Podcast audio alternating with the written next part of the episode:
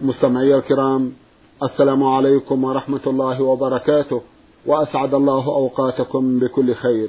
هذه حلقة جديدة مع رسائلكم في برنامج نور على الدرب. رسائلكم في هذه الحلقة نعرضها على سماحة الشيخ عبد العزيز بن عبد الله بن باز الرئيس العام لإدارات البحوث العلمية والإفتاء والدعوة والإرشاد. مع مطلع هذه الحلقة نرحب بسماحة الشيخ. ونشكر له تفضله بإجابة السادة المستمعين فأهلا وسهلا بالشيخ عبد العزيز. حياكم الله وبارك حياكم الله. نعود في بداية هذه الحلقة إلى رسالة الأخت فتاة القدس المقيمة في المملكة. أختنا عرضنا جزءا من أسئلتها في حلقة مضت وفي هذه الحلقة لها سؤال واحد تقول فيه إن والدتي قد أنذرت منذ زمن بعيد نذرا. والحمد لله قد أعانها الله على الوفاء به وهي أن تذبح ذبيحة إذا شفى الله زوجها الذي هو والدي والحمد لله قد شفاه الله. وسؤالها هو أنها وزعت كل الذبيحة على مستحقيها ولكن أخذت منها جزءا وهو ما يسمى المعلاج الذي هو البلعوم والقلب والرئتين.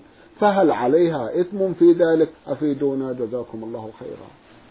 بسم الله الرحمن الرحيم. الحمد لله وصلى الله وسلم على رسول الله وعلى آله وأصحابه من اهتدى بهداه. أما بعد فإن كانت نذرت توزيعها على الفقراء فإنه يقرأ عن هذا الشيء. تشترين من تركتها ما يقابل هذا الجزء الذي أخذت وتصدقين على بعض الفقراء. والحمد لله. أما إن كانت نيتها أن توزع على الفقراء وأن تأكل منها بعض الشيء فليس عليها شيء. لقوله عليه الصلاة والسلام إنما الأعمال بالنيات وإنما لكل امرئ ما نوى. فإن كنت لا تعلمين نيتها ولا تعرفين نيتها فالأحوط لك فالأحوط لك أن تشتري ما يقابل هذا الشيء الذي أخذته وتصدقين به وتصدقي به عنها. إبراء للذمة وحرصا على سلامتها من التبعة. جزاكم الله خيرا. أيضا بقي لها سؤال واحد شيخ عبد العزيز تشكو فيه من شباب تعرفهم تقول إنهم عصاة ولا يصلون وتذكر أيضا بعض سيئاتهم وهم محارمها ويسكنون معها في نفس المنزل وترجو منكم توجيهها. كيف تتصرف؟ الواجب نصيحتهم وتحذيرهم مما حرم الله وإخبارهم بأن الصلاة عمود الإسلام. وأن تركها كفر أكبر في أصح قولي العلماء وإن لم يجحدوا وجوبها مع وجوب التحرز منهم والحذر من شرهم لأن من عصى الله وترك الصلاة لا يؤمن شره. فنوصيك أيها الأخت في الله أن تحذري شرهم وإذا تيسر لك فراقهم والانتقال عنهم إلى بيت آخر إلى أمك أو أخ صالح أو عم صالح أو خال صالح فهو أسلم لك من هؤلاء. فإن كنت مضطرة إلى البقاء معهم فاحذريهم واحذري شرهم مع دوام النصيحة والتوجيه إلى الخير وتخوفهم من الله عز وجل. واستعيني على ذلك أيضا بأهل الخير من أقاربك حتى ينصحوكم نسأل الله لنا ولهم الهداية. اللهم آمين. جزاكم الله خيرا. رسالة وصلت إلى البرنامج من الجمهورية العراقية محافظة الأنبار ناحية الكرمة وباعث الرسالة أخونا حامد كاظم جاسم أخونا له ثلاثة أسئلة يقول في أحد أسئلته إذا مات الشخص عندنا لا يصلون عليه صلاة الجنازة إلا في المقبرة فهل هذا جائز؟ وإذا أردنا دفنه صاح الجميع بصوت مرتفع لا إله إلا الله طوال فترة الدفن. وإذا أراد أحد أن يساعد أخاه في عملية الدفن طلب طلب منه المجرفة بقوله وحد الله. ثم بعد الفراغ من الدفن يقف الملقن على قبر الميت فيقول كلاما بليغا يخاطب فيه الميت. قد يؤثر في السامعين لما فيه من عبارات التذكير بعذاب القبر ونعيمه. فما الحكم في كل هذا؟ أفيدونا. أثابكم الله وسدد خطاكم. أما الصلاة على الميت في المقبرة فلا بأس. وصلى النبي صلى الله عليه وسلم على قبر بعدما دفن لكن الأفضل أن يصلى عليه في المصلى المعد للجنازة أو المساجد حتى يصلي عليه جمع غفير من الناس. الأفضل لأهله أن يقدموه للمسلمين يصلون عليه في المساجد أو في المصلى المعد لصلاة الجنازة إذا كان هناك مصلى معد لصلاة الجنازة فإن لم يتيسر ذلك وصلي عليه في المقبرة فلا حرج. أما رفع الصوت بلا إله إلا الله عند الدفن أو عند الحفر أو عند السير بالجنازة هذا لا أصل له. بل المشروع أن الإنسان يفكر وينظر في عاقبة الموت وما بعد الموت ويحاسب نفسه ولا يرفع صوته بذكر الله ولا بغير ذلك مع الجنازة. ولا عند الدفن ولا عند الحضر أما يكون الإنسان يتكلم بشيء عادي حال سيره بين الجنازة بينه وبين نفسه من دعاء أو ذكر لله أو في المقبرة أو غير ذلك فلا بأس. أما شيء يتعمد صوت عالي وحدوه أو لا إله إلا الله صوت جماعي أو عند الدفن أو هذا لا, لا هذا شيء لا أصل له. وكان من عادة السلف رحمة الله عليهم غض الصوت عند الجنائز. والتفكير في أحوال الميت وما يقال له وما يقول هكذا ينبغي المؤمن أن يفكر عند اتباعه الجنازة وعند حضوره القبور وعند حضوره الدفن. فكر في هذه الأمور العظيمة. وماذا يقال للميت؟ وماذا يقول؟ وهل يجيب أو ما يجيب؟ يكون عنده في هذا تفكير طويل حتى ينتفع بذلك. ولا مانع من الدعاء والاستغفار بين العبد وبين نفسه والذكر بين العبد وبين نفسه لا بأس بهذا. أما تعمد رفع الصوت بذلك أو بأن يكون صوتا جماعيا هذا لا أصل له. والسنة بعد الدفن أن يدعى الميت بالمغفرة والثبات كان النبي صلى الله عليه وسلم إذا فرغ من دفن الميت يقول استغفروا لأخيكم وسألوا له التثبيت فإنه الآن يسأل السنة يوقف عليه بعد الدفن ويدعى له بالمغفرة والثبات أما التلقين فهو بدعة على الصواب. قد يقال الميت بعد الدفن يا فلان اذكر مخرجك من الدنيا أنك تشهد أن لا إله إلا الله وأن محمدا رسول الله. وأن الإسلام دينك وأن محمدا نبيك وأن القرآن إمامك إلى غير هذا من الكلمات اللي يقولون هذا لا أصل له. جاء في أخبار لكنها موضوعة غير صحيحة. والصواب في هذا والمعتمد في هذا عند أهل السنة أن التلقين لا أصل له سنة الرسول صلى الله عليه وسلم. بل هو بدعة وإنما يدعى الميت بالمغفرة والثبات بعد الدفن كما أمر النبي صلى الله عليه وسلم بذلك. هذا هو المعتمد وهذا هو المشروع. والله المستعان. نعم. الله المستعان. جزاكم الله خيرا. يسأل أخونا أيضا سؤالا آخر ويقول يوجد لدينا أشخاص كثيرون يقفون في الطرقات ويمدون أيديهم التماسا للحصول على النقود. ولا ندري أهؤلاء الأشخاص يصلون ويستحقون الصدقة أم لا وكذلك لا ندري هل هم بحاجة إليها أم لا ومع هذا فإننا نتحرج إذا لم نعطهم تطبيقا لقوله تعالى وأما السائل فلا تنهر. فهل إعطاؤهم جائز ومطلوب منا أم هو من قبيل معاونتهم على البطالة والتكاسل عن العمل؟ وإذا كنا لا نعرف حالهم هل هم مقيمون لحدود الله أم لا؟ فما الحكم فيما نقوم به؟ أفيدونا وفقكم الله. يقول الله سبحانه وفي أموالهم حق معلوم للسائل والمحروم. في حق المؤمنين في أموال المؤمنين حق للسائل والمحروم. والسائل له أحوال ثلاثة. تارة تعلم أنه غني وتارة تعلم أنه فقير وتارة لا تعلم حاله. فإذا كنت لا تعلم حاله أو تعلم أنه فقير فالسنة لك أن تعطيه ما تيسر ولو قليلا. تتقوا النار ولا بشق تمرة أما إن كنت لا أما إن كنت تعلم أنه غني فالواجب نصيحته ونهيه عن هذا العمل وزجره عن ذلك لأن الله حرمه عليه لا يجوز السؤال وهو في غنى. يقول النبي صلى الله عليه وسلم من سأل الناس أموالهم تكثرا فإنما يسأل جمرا فليستقل أو ليستكثر فالواجب على من كان عنده ما يكفيه ألا يسأل. وأن يحذر السؤال. أما أنت أيها المار بالسائل إذا كنت لا تعرف حاله أو تعرف أنه فقير فيستحب لك أن تعطيه ما تيسر.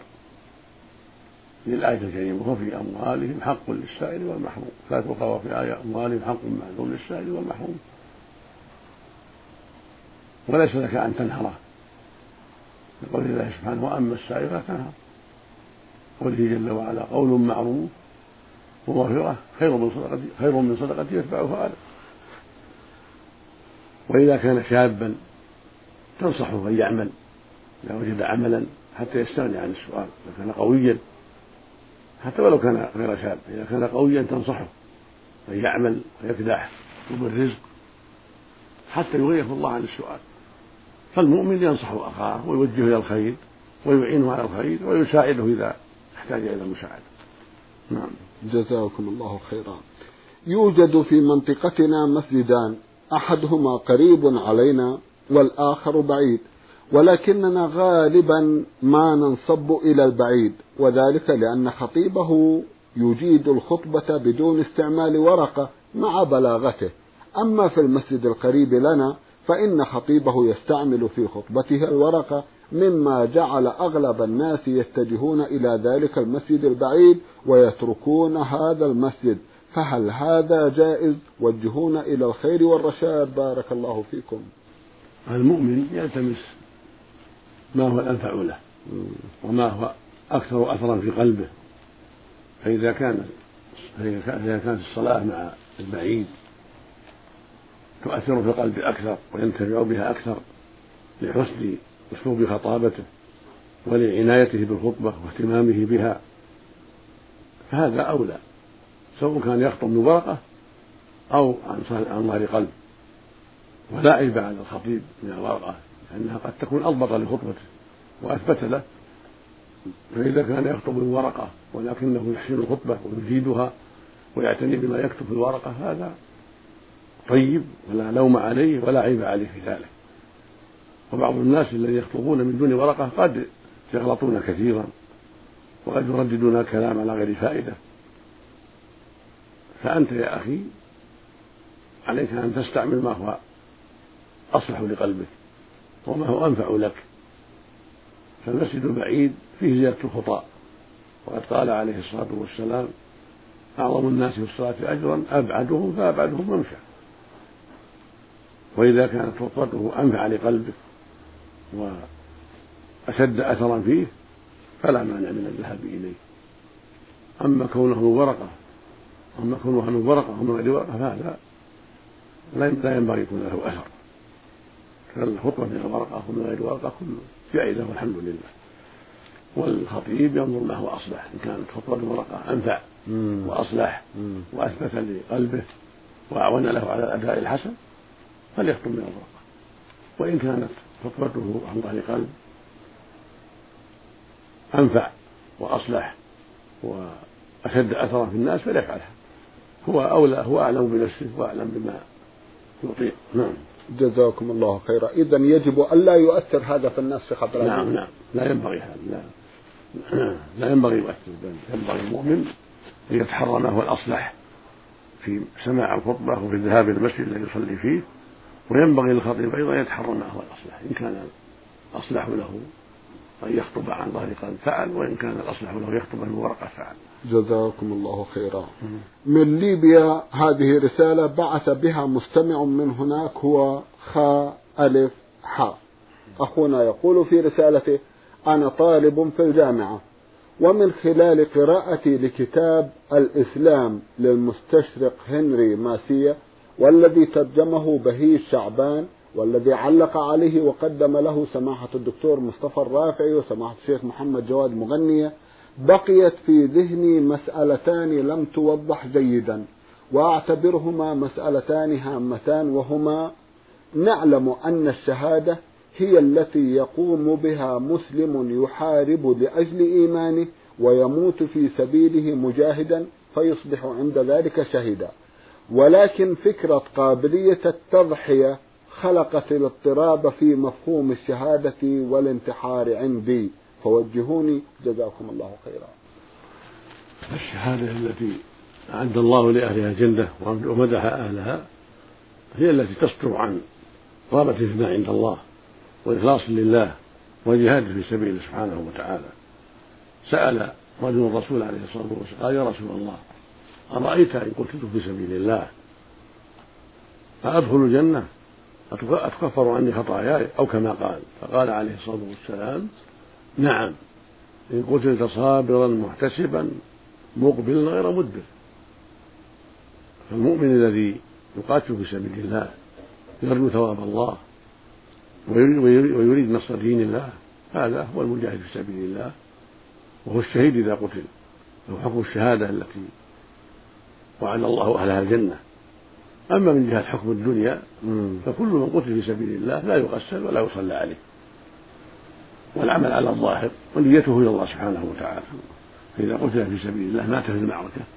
القتل لا يغسل ولا يصلى عليه بل يدفن في ثيابه كما فعل النبي صلى الله عليه وسلم في شهداء يوم أحد. وأما حكمه عند الله فإن قتل صابرا محتسبا مقبلا غير مدبر موحدا لله قاصدا وجهه الكريم فإنه تكفر عنه خطاياه ويكون من أهل الجنة. لكن جاء في الروايات الأخرى عن الرسول عليه الصلاة والسلام قال الا الدين الا الدين قال أخبرني به جبرائيل انفا فالدين معناه أن صاحبه لا يضيع عليه دينه بل يعطى حقه. إما بأن يرضي الله عنه يرضيه الله عنه يوم القيامة من فضله وإحسانه وإما أن يعطى من حسنات هذا الشهيد ما يقابل الدين فالشهيد على خير وصاحب الدين لا يضيع حقه. بل الله يرضيه عنه سبحانه وتعالى بما يشاء جل وعلا. نعم. جزاكم الله خيرا. موضوع الفداء والاستشهاد في سبيل الله شيخ عبد العزيز. كأنه يطلب المقارنة بينهما أو التفريق بينهما.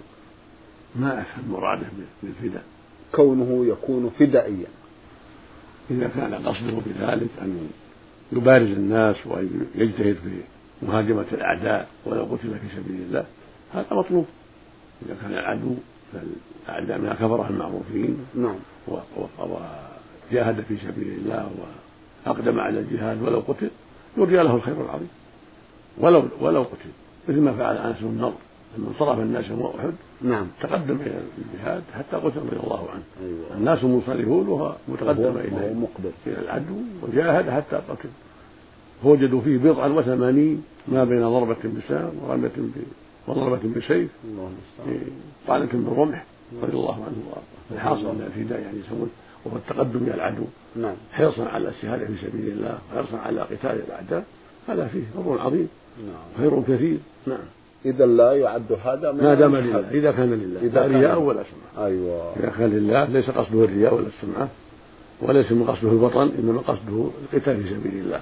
هذا هو خير عظيم. نعم. جزاكم الله خيرا. ولا يعد هذا من الانتحار. ما يعد الانتحار بارك الله فيكم. أخونا له مسألة أخرى يقول فيها ظهور الكتب لمؤلفين مستشرقين باللغة العربية قد أظهر خطرا محدقا بتفكيرنا الذي نشأ بقراءة كتب السلف الصالح وإني أوضح ذلك قائلا إن أدباءنا وكتابنا ومؤرخينا ظلوا وما لبثوا يستعملون الألفاظ المبجلة لمن كتبوا عنهم.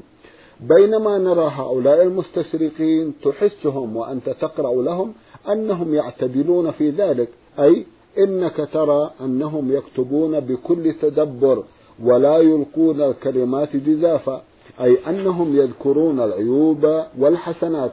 بينما الكاتب العربي حتى ولو أنه يكتب قصة أو شيئا عن المسلمين تجد أنه يذكر الحسنات دون السقطات والمساوئ مما جعل القارئ غير واثق فيما يكتب هذا الكاتب العربي المسلم أرجو التوجيه وتوضيحنا توضيح هذه المسألة. جزاكم الله خيرا. لا شك أن الكتاب يتفاوتون ولا ريب أن المترجمين للناس يتفاوتون. فمن الناس من يعتدل ويذكر حسنات الرجل وأعماله الطيبة حتى يقتدى به حتى يتأسى به في الخير ويترك السيئات التي لا ينبغي ذكرها لأن لا ينبغي ذكر سيئات الأموات لأنه غيبة. فلا ينبغي ذكر سيئاتهم بل ينبغي ذكر أعمالهم الطيبة التي يقتدى بهم فيها. أما السيئات فينبغي ذكرها وعدم ذكرها. لأنها من الغيبة. والله جل, جل وعلا يقول ولا يغتب بعضكم بعضا. اللهم إلا أن يكون ذلك الرجل من أهل البدع من أهل الكفر بالله ممن يخشى يقتدى به في الباطل فتذكر مساويه ليحذر ولا يقتدى به في باطله. نعم. في فيكون هذا من باب النصيحة للمسلمين. إذا ذكر المترجم أو المؤرخ بعض عيوب الأموات التي يخشى أن يتأسى بهم فيها من البدع التي فعلوها أو الدعاية ضد الإسلام أو ما أشبه ذلك. وبين هذا يحذر ولا يقتدى به في الباطل. هذا حسن. أما السيئات التي بينه وبين الله التي دون الكفر فينبغي أن لا تذكر وأن تترك لأن ذلك من الغيبة وأن تذكر حسناته العظيمة وأعماله الطيبة التي يدعى لهم بسببها ويتأسى بهم فيها. هكذا ينبغي للمؤرخ والمترجم للأموات. لكن من من اشتهر بالشر والبدعة ونحو ذلك تبين بدعته وشره الذي اشتهر به حتى لا يبتلى به وحتى تعلم حاله والله المستعان. الله المستعان. جزاكم الله خيرا. رسالة وصلت إلى البرنامج من أحد الإخوة المستمعين. وصف نفسه بقوله المتحسر متضارب الأفكار سين عين سين. أخونا له قضايا متعددة من بينها قضية لخصتها في هذا السؤال. بما تكون التوبة من الذنوب الكبيرة؟ وكيف يستغل رمضان للتكفير عن الذنوب؟ التوبة لجميع الذنوب. لا بد أن تشتمل على أمور ثلاثة كما ذكر أهل العلم. نعم. أولها الندم على ما مضى من الذنب ويندم عليه ويحزن من فعله إياه. والأمر الثاني الإقلاع منه وتركه خوفا من الله وتعظيما له. الأمر الثالث العزم الصادق ألا يعود إليه. هكذا تكون التوبة. وبهذا يمحو الله الخطايا ويحق السيئات. كما قال عز وجل وتوبوا إلى الله جميعا. أيها المؤمنون لعلكم تفلحون. قال سبحانه وإني لغفار لمن تاب وآمن. وعمل صالحا ثم اهتدى. هذا يعم جميع الذنوب الشرك فما دونه. متى تاب إلى الله من ذلك هذه التوبة. الندم على الماضي والإقلاع منه وتركه والعزم الصادق ألا يعود إليه خوفا من الله وتعظيما له بهذا يعتبر تائبا ويكون كمن لم كمن لم يذنب. التائب من الذنب كمن لا ذنب له. لكن إن كان الحق الذي تاب منه يتعلق بالمخلوقين فلا بد أيضا من أمر رابع وهو رد حقهم إليهم أو استحلالهم منه كما نص على ذلك أهل العلم وجاءت به السنة. فقد صح عن رسول الله عليه الصلاة والسلام أنه قال من كان عنده لأخيه مظلمة من عرض أو شيء فيتحلله اليوم قبل أن لا يكون درهم ولا دينار. إن كان له عمل صالح أخذ من حسناته بقدر مظلمته فإن لم يكن له حسنات أخذ من سيئاته فطرح عليه فالواجب على من عنده حقوق للناس أن يدفعها إليهم أو يتحللهم منها حتى تتم توبته حتى تكمل توبته. فإن لم يفعل بقي عليه هذا الجزء. وسوف يقتص منه يوم القيامة لصاحبه إما أن يعطى من حسناته وإما أن يحمل سيئات المظلوم على حسب حاله. وفي الحديث الآخر يقول عليه الصلاة والسلام للناس ما تعدون المفلس فيكم؟ قالوا من لا درهم له ولا متاع. قال عليه الصلاة والسلام لكن المفلس من يأتي يوم القيامة بصلاة وصوم وزكاة ويأتي وقد ضرب هذا وشتم هذا وقذف هذا وضرب هذا وأخذ مال هذا فيعطى هذا من حسناته. وهذا من حسناته. فإن فنيت حسناته ولم يقضى عليه ولم يقضى ما عليه أخذ من سيئاته فطرح عليه ثم طرح في النار نعوذ بالله. فالواجب على من, لا من عليه شيء للغير من أموال أو دماء أو أعراض أن يتحللهم وأن يطلب منهم أن يبيحوه ويسامحوه أو يرضيهم عن ذلك بما يشاء حتى يسلم من تبعة هذه المظلمة فإن لم يفعل بقيت عليه عهدتها وتبعتها إلى يوم القيامة. وأما بقية الذنوب مثل ما تقدم يكفي فيها الندم والإقلاع والعلم الصادق أن لا يعود إليها. نعم. جزاكم الله خيرا. رسالة وصلت إلى البرنامج من الأخ يحيى السيد عبد الهادي المدني طالب في معهد التربية الفنية بالرياض له عدد من المسائل فيسأل في إحدى مسائله ويقول هل يستطيع الإنسان أن يحافظ على التوازن في هذه الحياة؟ نعم يستطيع بتوفيق الله. يستطيع بتوفيق الله أن يحفظ نفسه ويجاهدها حتى يستقيم على طاعة الله وترك محارمه والوقوف عند حدوده وحتى يصحب الأخيار ويبتعد عن الأشرار. وهذا بتوفيق الله. نعم. يسأل الله ويستعين به. ومتى صدق مع الله أعانه الله. ومن يتق الله يجعل له مخرجا ويرزقه من هذا لا يحتسب ومن يتق الله يجعل له من أمره يسرا ومن استقام على التقوى وجاهد نفسه في الله وحافظ على ما وجب الله عليه وابتعد عما حرم الله عليه ووقف عند الحدود وبدر بالتوبه مما قد تزل مما قد تزل به قدمه من السيئات فالله سبحانه وتعالى يعينه ويوفقه. ويكون بذلك متزنا مستقيما وقد يرتفع أمره بسبب جهاده الصادق وأعماله الصالحة حتى يكون من السابقين المقربين. الله المستعان. نعم. يسأل أخونا أيضا سؤال آخر قريب من الأول فيقول هل يستطيع الإنسان أن يحافظ على فطرته التي فطره الله عليها؟ مثل ما تقدم هذا بيد الله جل وعلا إنما عليه أن يتعاطى الأسباب وأن يحرص على الاستقامة وأسبابها ووسائلها ويسأل ربه العون والتوفيق ومن يتق الله يجعل له مخرجا. نعم. جزاكم الله خيرا. سؤال في علوم القرآن يقول ما علاقة الترنم والنغم بأصوات القرآن الكريم؟ الرسول صلى الله عليه وسلم اللهم صل عليه حرض الأمة على تحسين الصوت في القرآن لأن ذلك أنفع للأمة. وأشد أثرا في القلوب. ولهذا جاء في الحديث الصحيح يقول عليه الصلاة والسلام ليس منا من لم يتغنى بالقرآن يجهر به.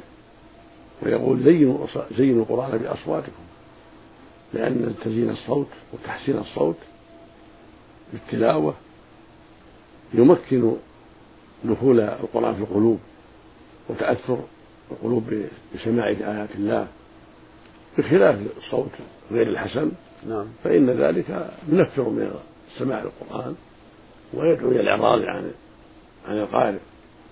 وقد مر النبي صلى الله عليه وسلم ذات ليلة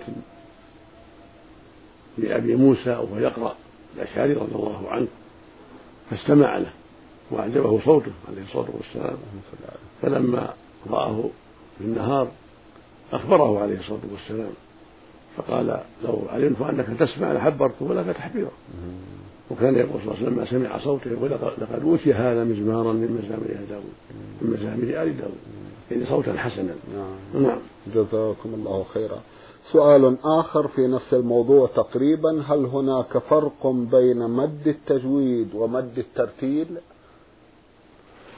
مد التجويد هو مد هو مد الترتيل. ليس له يزيد على ذلك. أيوة. مطط ما ما غير مشروع هذا. ولكن يكون مده مقيدا بما ذكره علماء التجويد كالطبيعي وغير وغير الطبيعي ينبغي أن يراعي الأحكام التي ذكرها أئمة التجويد نعم. والراء حتى لا تكون قراءته زائده نعم. جزاكم ومملة. نعم. نعم. جزاكم الله خيرا. سماحة الشيخ في الختام أتوجه لكم بالشكر الجزيل بعد شكر الله سبحانه وتعالى على تفضلكم بإجابة السادة المستمعين وآمل أن يتجدد اللقاء وأنتم على خير. نسأل الله. مستمعي الكرام كان لقاؤنا في هذه الحلقة مع سماحة الشيخ عبد العزيز بن عبد الله بن باز الرئيس العام لإدارات البحوث العلمية والإفتاء والدعوة والإرشاد. شكرا لمتابعتكم وإلى الملتقى. وسلام الله عليكم ورحمته وبركاته.